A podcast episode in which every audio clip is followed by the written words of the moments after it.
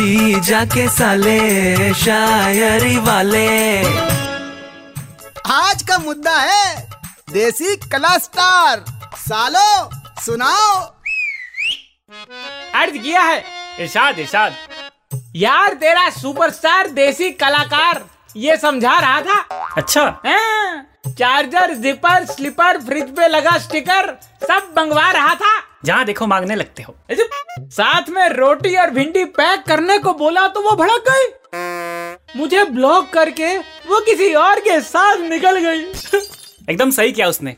Girlfriend से कोई भिंडी माँगता है? अरे हाँ गलती हो गई। चलो अपनी चार लाइनें सुनाओ। अर्ज़ किया है। इरशाद इरशाद अबे इरशाद अबे हनी के डिब्बे के सामने गाना गाने से तू हनी सिंह नहीं बन जाएगा। गाना बंद कर। अरे उसे छोड़ो इधर ध्यान दो। अरे हाँ हाँ। अर्ज़ किया है। कि कला के लिए ही जन्मा है ऐसा विचार करके। अच्छा। हम उनकी गली में गए देसी कलाकार बन के तुम? हमारे बस्ते से ही रंग निकाल के हमारा चेहरा पुतवा दिया। और गली में दोबारा दिखे तो कूटे जाओगे ऐसा हमसे दीवारों पे लिखवा दिया। अरे गुरु तुम्हारे साथ तो रंगीन होने की जगह संगीन मामला हो गया। आओ पब्लिक से पूछते हैं उनका क्या कहना। अरे अरे घुटना नहीं यार अरे हिप्नोटाइज मत करो यार। अरे अरे जीजा जी बचाओ कहाँ भाग गए? अरे जीजा जी नहीं आएँगे यार। वो अपनी कार को काले रंग से पेंट करके खुद को कलाकार बोलने में बिज़ी है।